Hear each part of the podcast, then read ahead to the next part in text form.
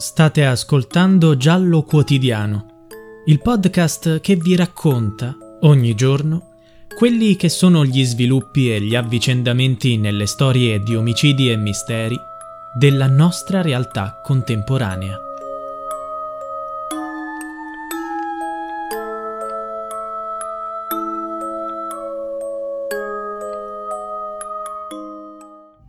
Io l'ho vista la domenica prima.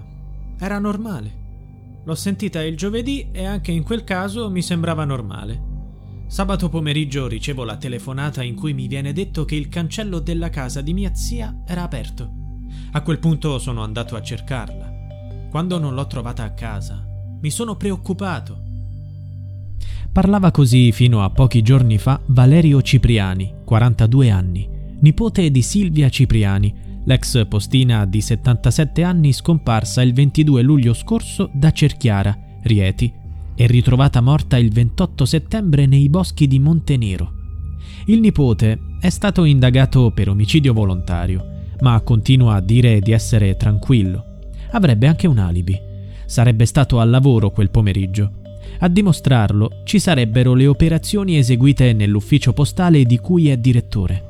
Gli inquirenti vorrebbero confermare anche gli alibi delle altre persone le cui tracce sono state trovate nella macchina di Silvia o nelle sue case. Tra le persone sottoposte alle analisi ci sono Tamara Nobili, moglie di Valerio, i genitori della donna, un cugino di Silvia, lo zio Leonino, che aiutava spesso l'ex postina come fattore, e i due uomini che hanno trovato il corpo della pensionata nel bosco, il meccanico Rino Donati e il cercatore di funghi Bruno Cicolani.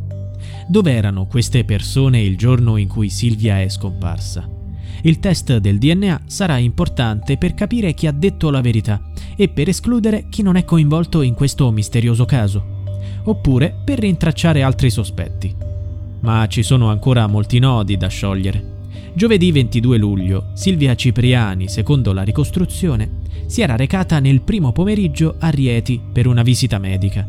Poi, verso le 18, avrebbe chiamato una sua parente.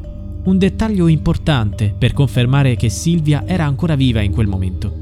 Quella chiamata sarebbe stata fatta da un telefono fisso. Silvia, dunque, potrebbe aver chiamato dalla sua casa di Cerchiara o dall'altra casa di Rieti. Tuttavia si è scoperto che la parente di Silvia potrebbe essersi confusa. La telefonata potrebbe essere stata fatta non il giorno della scomparsa, ma il giorno prima, se non addirittura nelle settimane precedenti. Questo dubbio, naturalmente, complica ulteriormente il calcolo degli orari e dei movimenti di Silvia il giorno in cui è sparita. Da valutare a questo punto anche le dichiarazioni di chi afferma di aver visto la pensionata in macchina il 23 luglio, il giorno dopo la data in cui si ritiene che la donna sia ufficialmente scomparsa. La casa di Cerchiara in cui viveva Silvia era un vecchio edificio. La porta non aveva nemmeno la serratura. Si chiudeva con una specie di cordino. L'ex postina si sentiva al sicuro. Il nipote Valerio accortosi della scomparsa della zia, ha girato diversi video a casa della donna. I filmati, consegnati agli investigatori, documentano alcuni particolari ancora da chiarire. L'uomo riprende la salita attraverso una casa abbandonata di Cerchiara e poi prosegue fino all'abitazione dell'ex postina. Nelle immagini gli investigatori hanno notato che il cancello automatico era aperto, come se qualcuno lo avesse bloccato in quella posizione altrimenti, come tutti i cancelli automatici, si sarebbe chiuso da solo.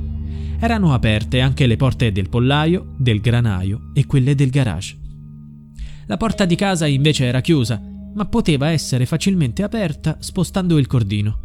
C'è un ultimo dettaglio molto importante al vaglio degli inquirenti. Il 5 ottobre scorso, gli investigatori sono tornati nella casa di Cerchiara in cerca di un testamento, una polizza assicurativa o libretti postali per capire quanti fossero gli eventuali beneficiari. L'anziana, secondo alcune indiscrezioni, aveva molti risparmi, soldi che nascondeva in casa e non in un conto corrente. Inoltre la donna, pochi giorni prima della scomparsa, avrebbe intascato un premio assicurativo pensionistico di 51.000 euro. Dove sono finiti quei soldi?